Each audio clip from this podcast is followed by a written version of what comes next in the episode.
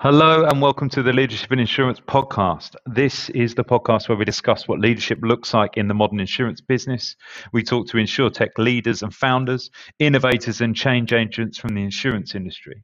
We also talk to thought leaders from outside the industry, such as organizational psychologists, performance coaches, and investment professionals. Anyone who can add value to the conversation on how to lead insurance businesses of the future.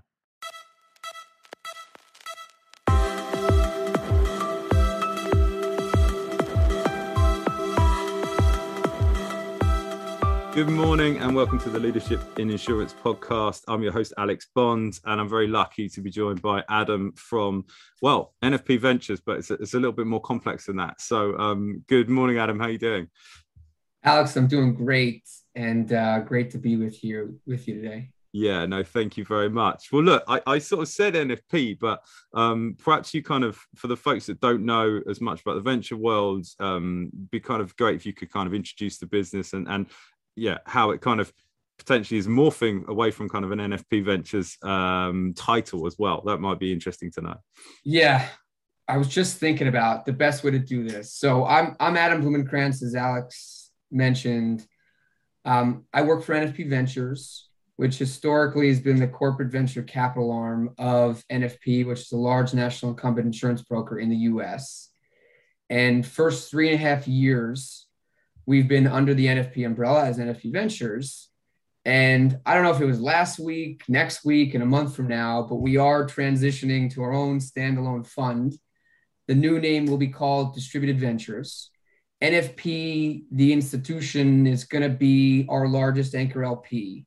So, in terms of our differentiation as an investor, nothing will change. Mm-hmm. Core focus on insurance distribution across all lines of business, very close working relationship with who's going to be our core anchor LP, NFP. And, you know, we plan to have as much success going forward as we've had over the first three and a half years out of the gate. Awesome.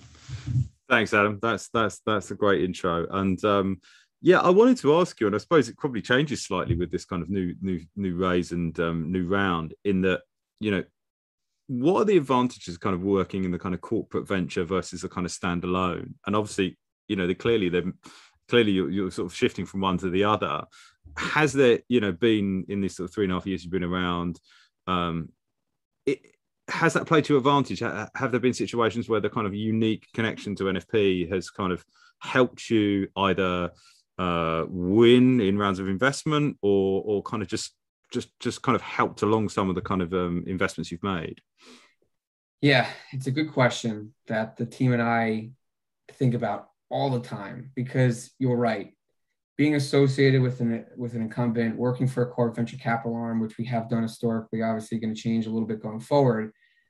There's a ton of advantages, mm-hmm. but there's also a ton of pitfalls and disadvantages that you have to be very aware of. And so the obvious one is, you know, you're associated, you're attached to a large national incumbent.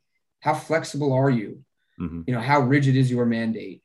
And so, you know, we've done a great job setting expectations on both sides, not only with founders, but also internally mm-hmm. you know, related to how critical it is in this day and age, this day and age, and the market we're in, which is absurd, which maybe we'll get to later on in the yeah, discussion. Yeah, definitely. You have to be flexible. You have to be nimble. You can't wait for the core business to spend six months, you know, working with us on diligence, only to turn around and thumbs up, and then we start a diligence process. You're going to miss every deal you want to get into.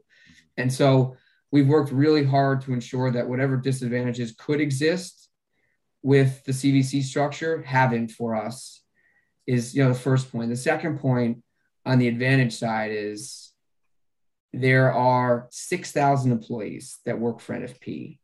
And then more broadly, NFP's got massive relationships, you know, given our influence in the market with carriers of all shapes and sizes and incumbent technology companies. And so in theory, on paper, you have an incredible network of subject matter experts that you can call on and speak to um, you know during diligence. And so you know the other thing that we've over indexed on the first three and a half years out of the gate is building that network ensuring that we're not going to folks when we have an opportunity and they're meeting us for the first time because you know what what what's that conversation going to be like? For 30 minutes you're introducing yourself you don't really know them. So we spend i don't know what the number is but more time than in theory one may think we should working those relationships getting to know folks within nfp and sort of the broader ecosystem that nfp plays in to appreciate what makes them tick what they're interested in who's got appetite for real tra- for real change and innovation and technology and so when we do have a company that we're looking at either on the diligence side or after the dollars are in and we're talking more post investment support, you know, we're picking up a discussion with a friend. Yeah. And we're getting real information. We're getting to the bottom of things very quickly. We know it makes sense. We know it doesn't. You know, and the last thing I'll say is, you know, your point, this day and age, not only are, are rounds in terms of multiples and the valuations through the roof, but there are also a lot of funds. And so it's more competitive than ever. Mm. And so everyone sort of has to figure out what their differentiation as an investor is. And so ours is the ability to tap into this massive network of subject matter experts and distribution is the good piece. The bad piece is you have to deliver on that promise. Yeah. And the minute you make that promise and 18 months, 24 months goes by, you don't deliver, you know, word will get around quickly. Mhm. And so it's critical for us that, again, we foster those relationships. So when the time comes post investment to get that support and tap into that distribution, we can fulfill or deliver on the promises we make to investors up front, which to, to entrepreneurs up front. Yeah, yeah, yeah, yeah.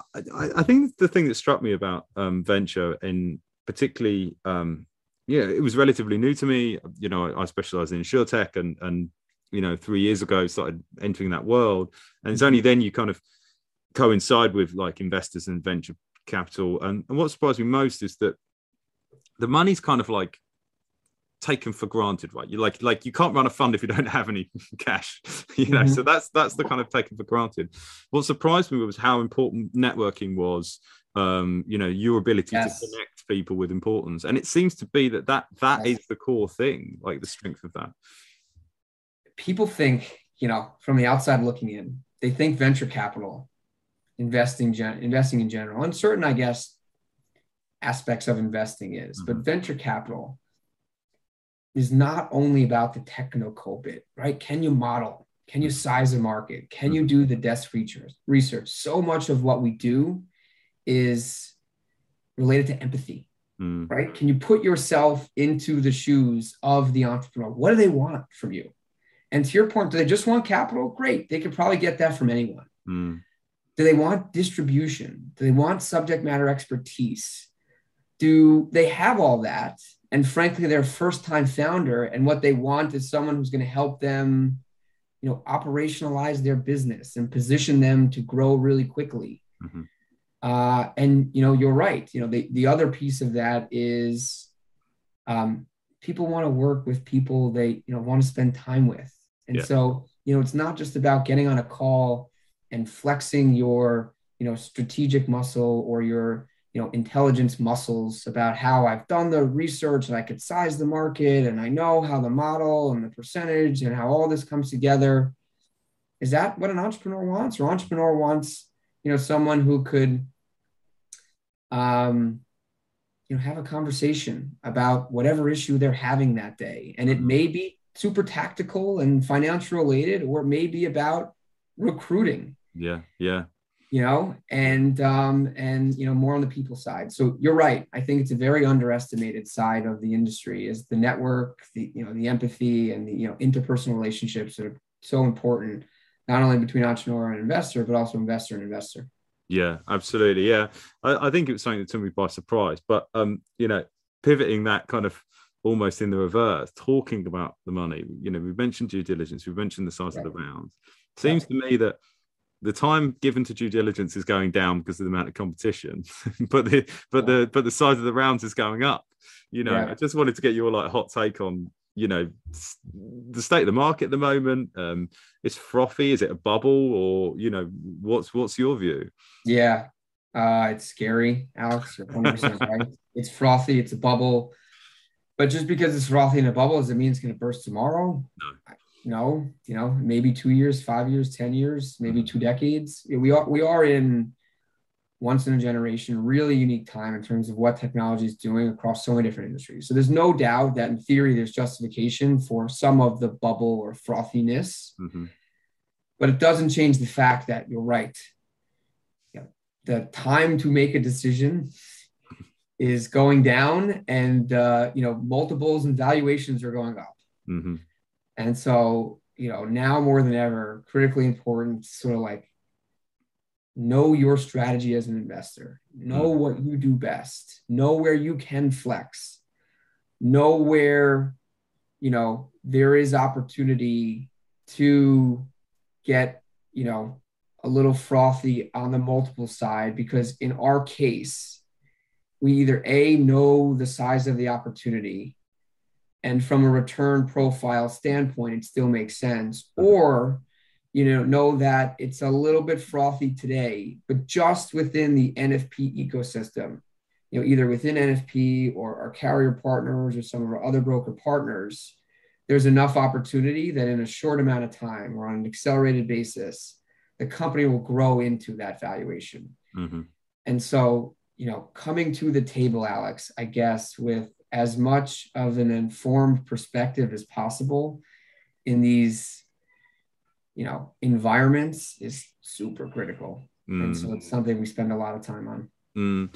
i was going to say how do you adjust to that do you do you become much more rigid on your thesis on, on we're interested in these opportunities and or, or or or is it more about as you mentioned kind of what what you offer and kind of looking at your own usp yeah so 100% like you have to be now more than ever you have to be thesis driven because you mm-hmm. have to put the work in up front. So if you have three weeks to make a decision you can't possibly start from scratch. Yeah. Um so you really have to do the work in advance and a lot of that relates back to being super thesis driven. The reality is there's always going to be a, a, part of what we do that's going to be more opportunistic mm-hmm. you know just because it's you know impossible for us to have a thesis or um, or you know do all the research necessary or that's relevant to every problem that in theory distribution or subject matter e- matter expertise related to nfp and our ecosystem mm. um, can help with. But you know that goes back to having the network right? So although we don't we may not know everything about that particular market that particular problem if we have the network in advance, when we are presented with that opportunistic deal, we very quickly know who to talk to, sort of the questions we need to ask. And so, you know, we won't know everything, but we'll get up to speed pretty quickly because of those relationships that are in place. But yeah, you're right. Thesis and doing as much work in advance of meeting these companies is more critical than it's ever been. Mm. And that's, I think that's the thing. I mean, insurtech, you know, someone asked me the other day saying, "Oh, you specialize in insurtech," and they actually went, "Well, what do you mean by that?"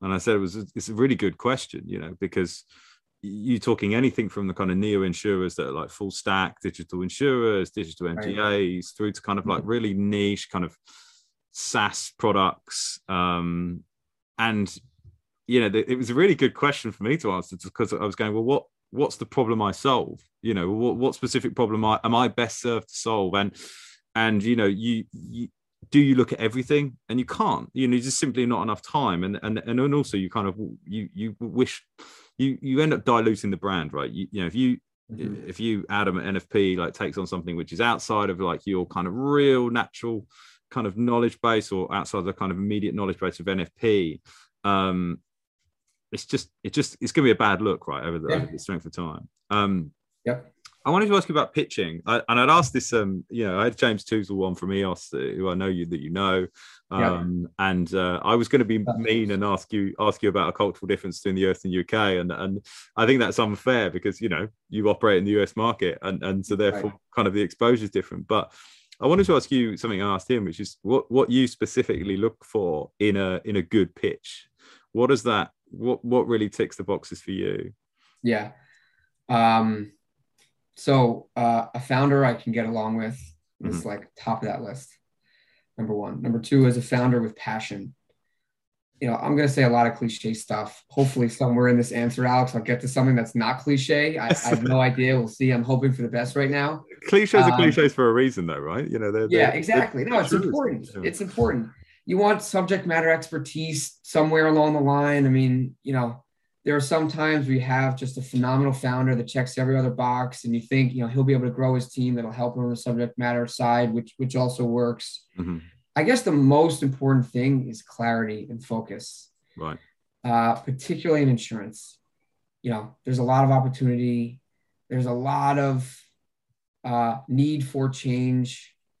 But what I sometimes say is, I could spend 15 minutes, probably with Alex or anyone, with you or with anyone, mm. In terms of like what the future of whatever we're talking about within insurance needs to look like. That's the easy part. Yeah. The difficult part is appreciating how the chess pieces within insurance work, appreciating how difficult change management and inertia is, and the incumbent players and the, the influence they have on the decision making of others within the industry.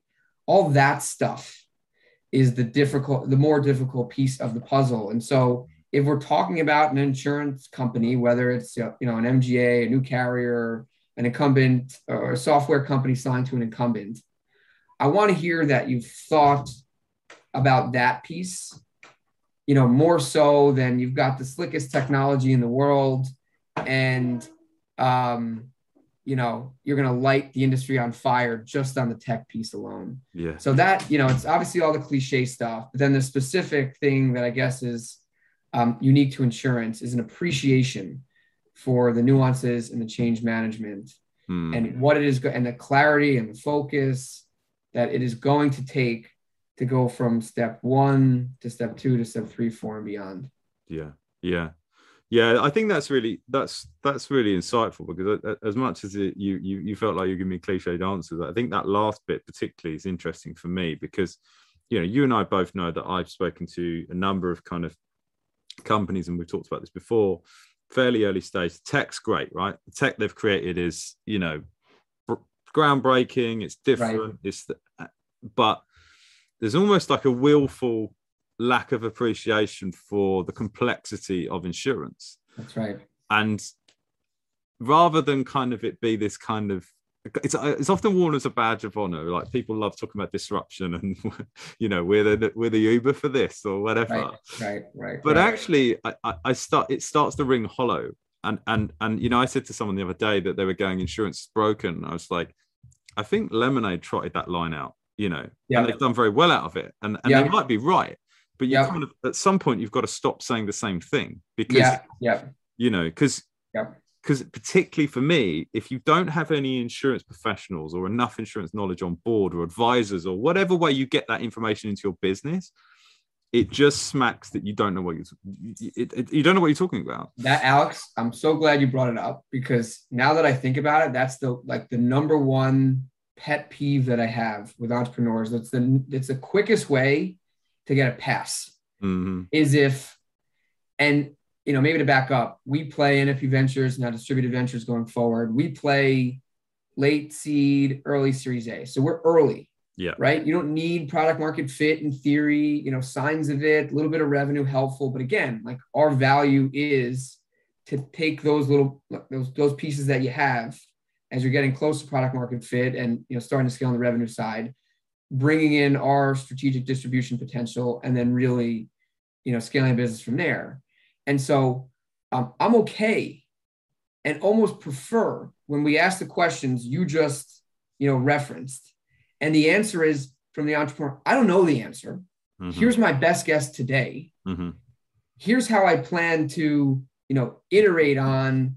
I'm going to try to find the answer this way. If it's A or B, I'll go in this direction. If it's C or D, I'll go in this direction. But Adam, as we're sitting here today, the answer is I don't know. Mm. That's an A plus answer. That's expected. We're playing early. The valuations are what they are for a reason because you don't have all the answers. Mm-hmm. The easiest way to lose all credibility and whether it's intentional or not, for me personally to say I'm not interested in this business is when again, Alex, I mean you you made reference to it, is when you know you sort of like brush it aside or you give an answer that you think is concrete. We both know you know it's not concrete. Mm-hmm.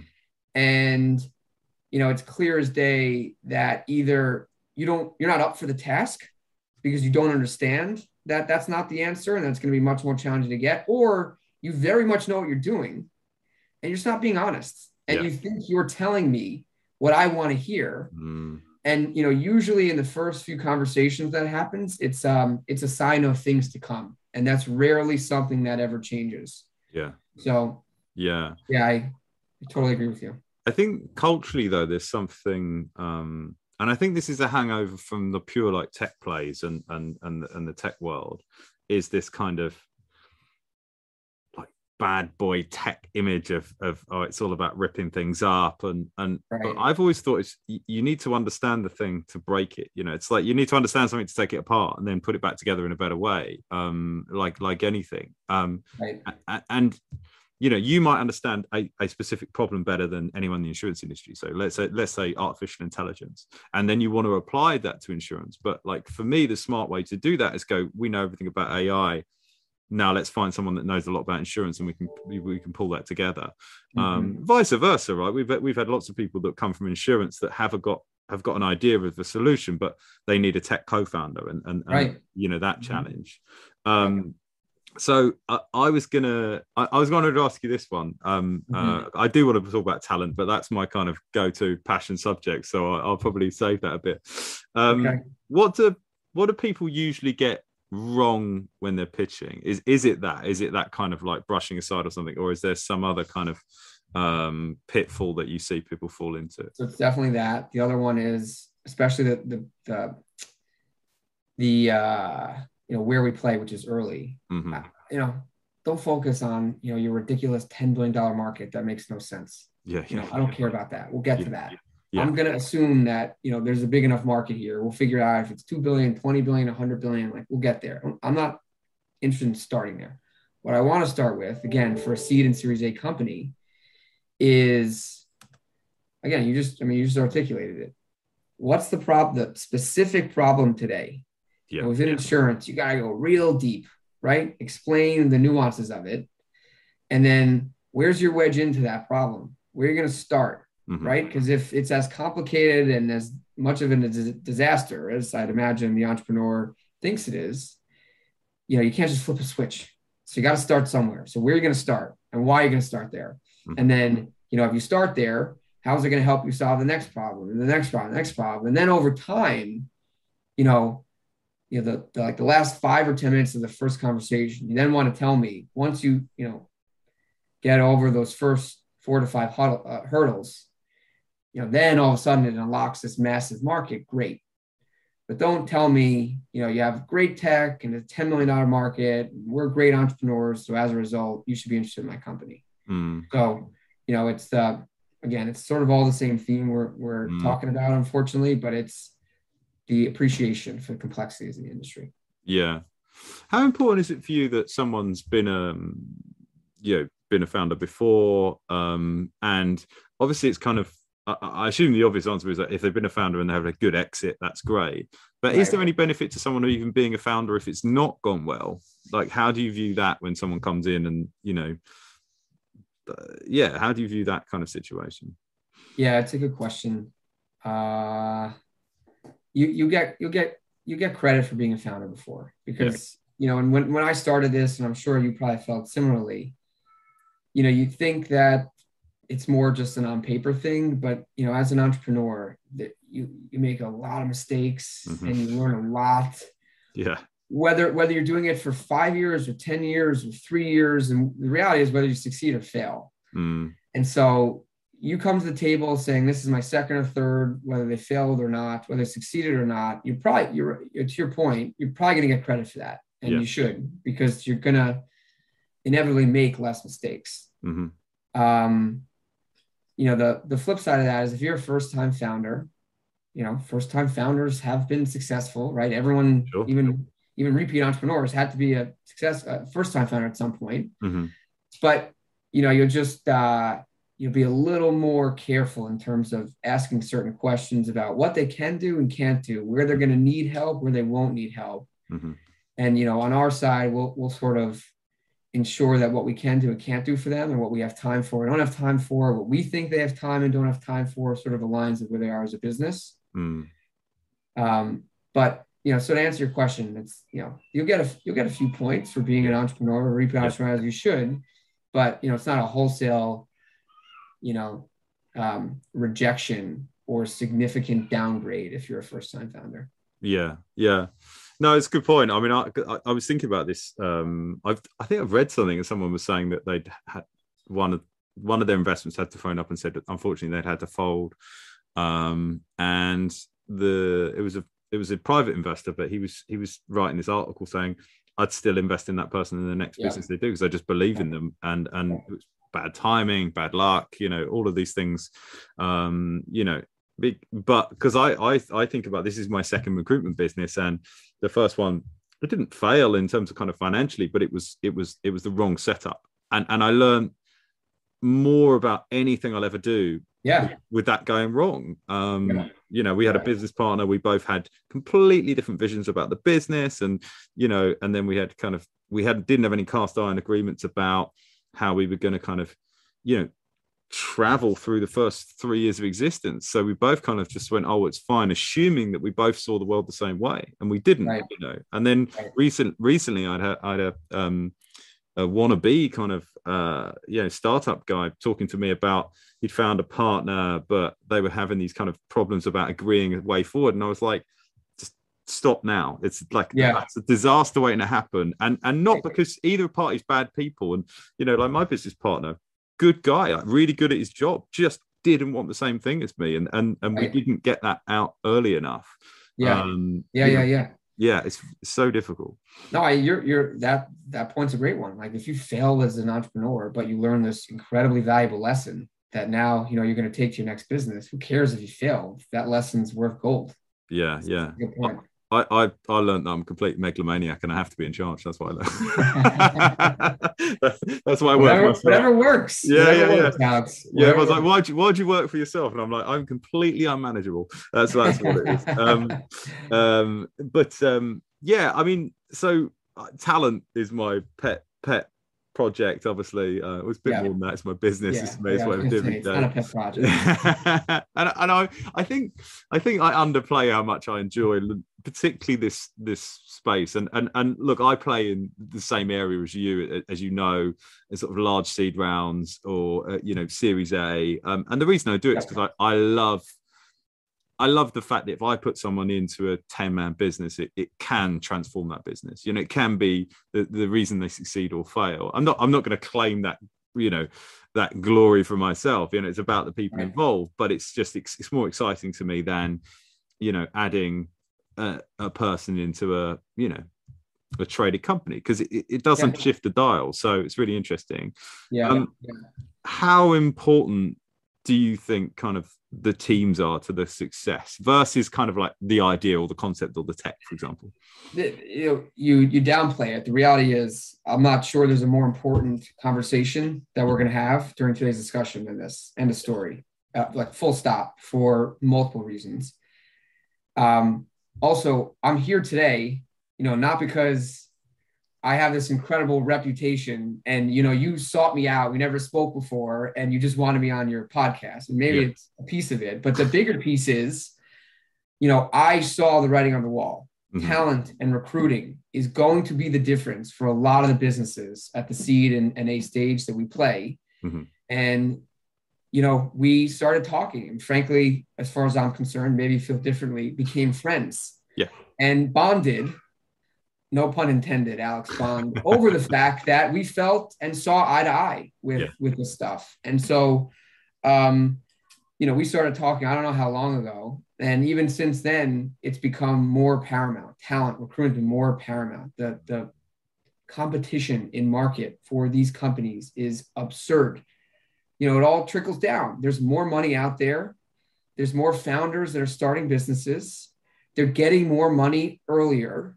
And like the big part of getting more money earlier is going to hire talent. And like how many times we have to hear this cliche that an A plus team with a B plus idea is much better than a B plus team than an A plus idea. And the same sort of applies for you know, not just the founding team, but also like the executive team that you build out. And I've seen it with businesses. I've seen mm-hmm. founders that are fine, but the business doesn't take off until they bring in that second, third, or fourth person yeah. that really is an expert in like that one specific area that they, they need to to work on. Mm-hmm. And the business takes off from there. Mm-hmm. And but for that key hire, the business wouldn't have taken off. End of story. Like black and white. All the investors and the pitch decks and the technology throw that out the window. The one differentiating factor in that equation was the new hire that brought in. And then so then it comes back to so where do you bring these new hires? How do you get this? And this is a conversation that you and I are having in real time. Yeah. It's not just about working with a recruiter and bringing them in and you know you know just assuming that it's all going to work out right? It's spending the mm-hmm. time up front. This is the i think the part that everyone's pretty familiar with. Is spending time up front to making sure you know what you're looking for. Like giving someone like an alex bond um you know the information that you need yeah. to go find the right people. Mm. but the other piece that doesn't get enough attention that's becoming more and more critical is because this is such a you know employee environment you're not just interviewing people thinking that like you're doing them a favor by bringing them in you know you have to we were just talking about this yeah you have to be prepared to sell and mm-hmm. so it's a that's a weird situation for a lot of employees for early stage companies to be in mm-hmm. you know mm-hmm. outside of the founder who's been selling since day one a lot of them just think that hey you're going to bring this this individual in. I'm going to ask them a bunch of questions, and if I like them, I'll make an offer, and they're going to join. Nope, not anymore. Not in 2021. Yeah, yeah, not at all. I mean, it's yeah. I mean, obviously, you and I were, were speaking, um, you know, in, like you say, it's in real time about this, but it, it's it's my pet peeve. Like it, it's it drives me to insanity because I think if you've got the audacity to go out and raise capital and you're audacious enough to think you're going to change the world of insurance, which is a, you know, mm-hmm. depending on your the, the, way you look at it, 600 years old, a thousand years older, yeah, industry. Mm-hmm.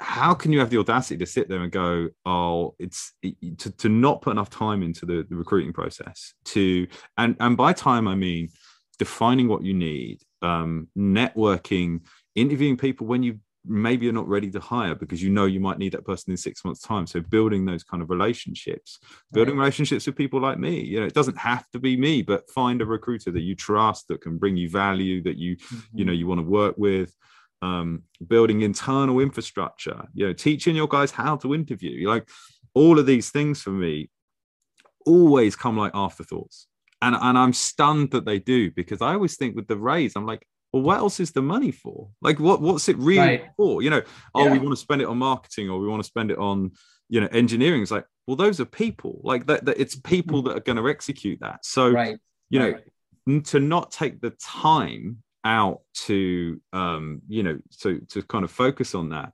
is for me insane. And and i know i'm sort of preaching to the converted here right? But yeah. um, one yeah. thing that i really struck me so this week alone i've seen two people that i've spoken to about oh we want to hire the best of the best of the best. And they asked me to do a a, a, a, a pitch. I did. Uh, didn't hear anything. That's quite normal. There's there's no like that's part of the job.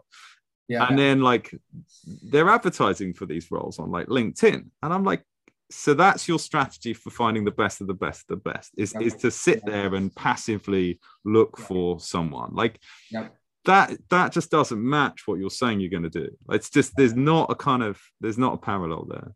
Yeah. Um, so uh, um, to stop me having a rant and ask you an actual no i just it's just funny. It's like this is like you know turning this around like the, the 2021 forget about vcs and whatever because we're uh, you know we're becoming more and more of a commodity. It's what you're doing because what what you're doing in terms of like the opportunity is so new, right? The environment mm. for employees and how difficult it is. It's getting worse every day. Yeah. Right. Like we're like we I don't think we've peaked yet. No, no, no, not and at all. So these are all new skills that entrepreneurs, executive, early stage businesses need to build that they've never had to think about before. And so that's opportunity yeah. for recruiters. In theory, I think it's an Mm. opportunity for an investor like me. And that, that's why I'm taking this so seriously. And that's why, you know, I got so lucky and I'm so honored to be on your podcast is because I'm spending the time, right? Trying to think through what makes sense. How can I support my entrepreneurs and founding teams in this ridiculously competitive hiring environment? Mm. Um, Well, we're, we are seeing a lot more of that, aren't we? Like it's it's becoming more part of the offering for for um, and it, it used to be kind of. It seemed to me that in in the venture community, it was more. It was an implied part of the investment was to sort of open up your network and try and connect good people to these businesses. Right. But it's becoming a little bit more formalized because it's like right how can we differentiate in a market that's that rich with capital um you know uh, you never thought you'd you'd get your you know five million checks turned down because you don't have support for recruitment right you know that, that- Alex, you know what I'm thinking about? This is in real time. yeah I can't wait to see, and it should come any day now. How about a deck that, a, like, a part of their strategy is we have a, a differentiated hiring strategy, yeah right? You know what I mean? Like, literally a page on, and and as a VC, as an investor, it probably makes sense to start asking this question. Um, you know, we always ask, you know, well, who do you want to fill? Do you have profiles? Great. Yeah, they know exactly what they want to fill. But rarely do we ask, well, how are you going to go fill them? Mm. because you know if the answer is oh you know we have linkedin and our networks and we think we'll just blast it out and on our website okay that's a c plus answer so Yeah. okay that could be part of it Yeah, but what yeah, else are you gonna do yeah yeah I, I think that's like completely i i did a talk like five years ago i think and it was um to a bunch of kind of tech companies and it was about uh it was called um what do i call it now uh if, it was it was if a tree if a if a tree falls in the wood does it make any sound and and, Right. the, and and the point was that people were advertising for jobs on linkedin maybe but on their website. And Mhm. and that was the whole recruitment strategy outside kind of like people that they knew. Yeah. And i was like the best people are not looking at your new tech startup to find a role. Like they might stumble upon it they might kind of by chance but but the, the you know the, the circles of kind of influence the, the kind of circles of kind of your connectivity to those best talent are not that rich you know whereas you kind of you need proactive strategies so you know Right. i would i would think it was incumbent upon a new kind of founder to be going right this is these are the these are the issues i'm going to have from a talent perspective and this is how i'm going to deal with it. Right. Because one of the things that i was going to ask you is that do you, do you think founders generally underplay the importance of talent um, and the amount of time and effort they're going to have to put into that i think in- i think early on when Yeah. you know we've seen this uh founders they under index Hmm. on you know uh how long it's going to take them to find the right person. And they sort of just like i need a person. I don't want to spend money because i'm an early stage founder and i don't have that much money. Yeah yeah yeah. And they don't realize that it's penny wise and pound foolish Mm, right? mhm. they may get someone in and then very quickly realize it's not the right person. And so actually now they're going to spend more money and waste more time Mhm. and if they had just said like look this role is so critical or these two or three roles are so critical to the success of my business over the next 12 months 18 months that i'd rather pay Mm. someone spend a little more time like going through a comprehensive process to ensure that i get what i need yeah and I guess we're starting to see more of that, Alex. Probably not as much as you and I both wish we saw, yeah but I, I think it's an it's an inevitability, right? That Yeah. the smarter, more pro- progressive founders and entrepreneurs are going to start to do that, and the market will inevitably catch up. Yeah, I, I, I, I've seen that. I mean, like, I'm obviously biased because you know I always think of founders smart when they want to work with me. Um, Yeah. but, um, but, but you know, joking aside, just the founders that I really sort of see having huge momentum are the guys that invest in. You know, I might have a call every week with them just to just to talk about what's coming up, what isn't, and and you know that's just me. Um, there's plenty of like good people that do what I do, and but it's just having a connection with someone that you trust to kind of yeah sometimes it might even be like does this person exist i want to fill this type of spot because you know you Mhm. don't know what's out there but Right. you know to your i think something you raised earlier was you know i kind of sometimes get that oh we just want to see good people and, and look I know what I think good people look like, but you know what problem they're going to solve. You know great mm-hmm. people want to know what they're going to come in to do. So the clarity around that's important. Um yeah. so look i'll move away from talent because i otherwise won't stop and i wanted to ask you about kind of um, a bit of future stuff. But last thing is like we've talked about kind of what what's negative about pitches that you might see. What's your biggest frustration with um portfolio companies um you know once you've invested? Is there a kind of theme of something that you find yeah is, is is the most frustrating thing from those businesses if you can say that i don't know i was going to say first i'm knocking founders inability to appreciate how important hiring is now you want me to knock i'm already regretting because founders are far more entrepreneurial braver smarter than me but you know with with uh with our portfolio companies uh look it's so I'll say something, but I'll preface it with because I think about this all the time, and yeah. it's cliche, blah blah blah blah. But um, you know, I work for our our founders, right? Cool. You know, investors, we work for our founders. You know, it's an honor for them to allow us to be part of their journey. Frankly, it's an honor for us to allow them to be a participant in, you know, their business, invest in their business. You know, and so yeah, sure. If things are going south really quickly, right, and someone wants to come in and say, look, if you don't do this, your business is going to fail and they don't do that that's a different story but mm. you know as long as things are going reasonably well i'll give my two cents and if you know my support and if a founder takes it and does something with it great and if they you know they don't it's not my business you know mm. and i sort of invested because i mm. trusted that person sure, so sure. yeah are there times i'm like eh i think i was right you should have taken that advice and they yeah. don't sure but am i losing sleep over it Absolutely not, because that's sort of part of the game and that's the deal we make.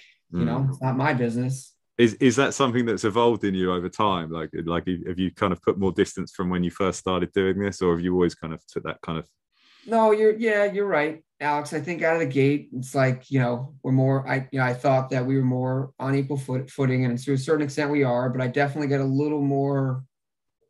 Uh, I take it a little more personally when my advice wasn't heeded. Mm-hmm. And I think over time you realize that it's like, look, that's not your job to force something on a founder. You give them support, you give them your guidance. You know, they'll come to you when they need it. You know, and if there is something proactive you want to reach out to them about, that you know that works too. But it all goes back to that empathy thing, right? It's a game of empathy. Yeah.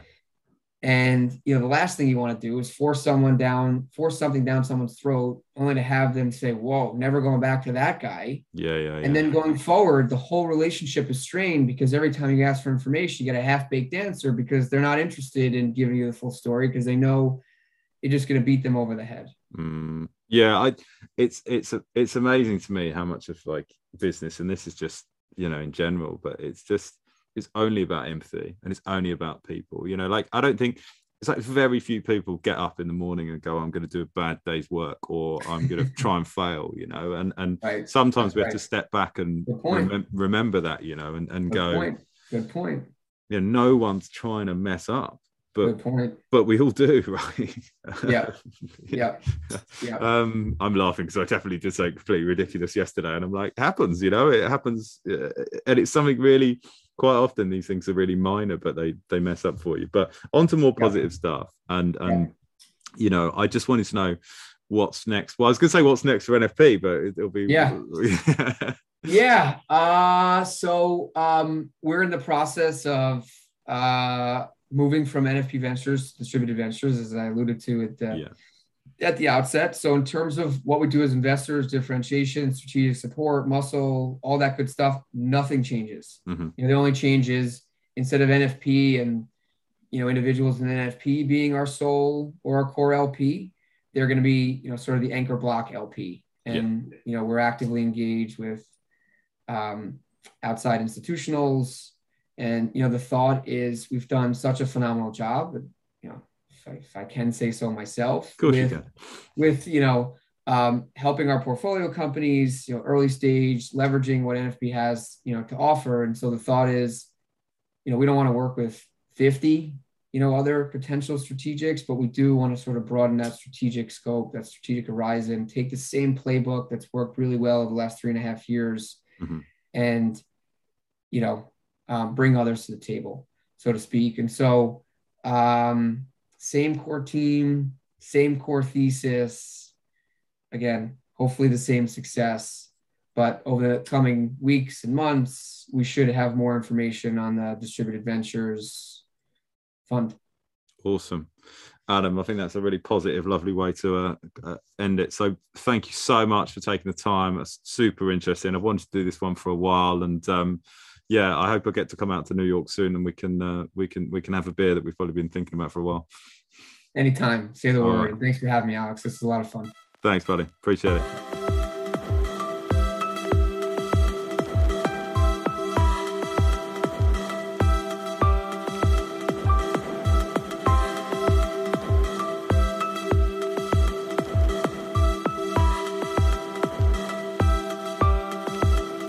As always, this podcast is brought to you by FinPro Search Partners, often simply known as FinPro. FinPro is an executive recruitment business working in the insurance and insurtech space on an international basis. If you would like to find out more about FinPro, please visit our website, www.wearefinpro.com, or our FinPro company page on LinkedIn I've been your host, Alex Bond, and I would personally love to connect with anyone who is interested in the changing world of insurance. So feel free to reach out to me directly, um, either on LinkedIn or via my email, uh, alex at wearefinpro.com. I hope you enjoyed the podcast, and I hope to see you back next week. Thank you.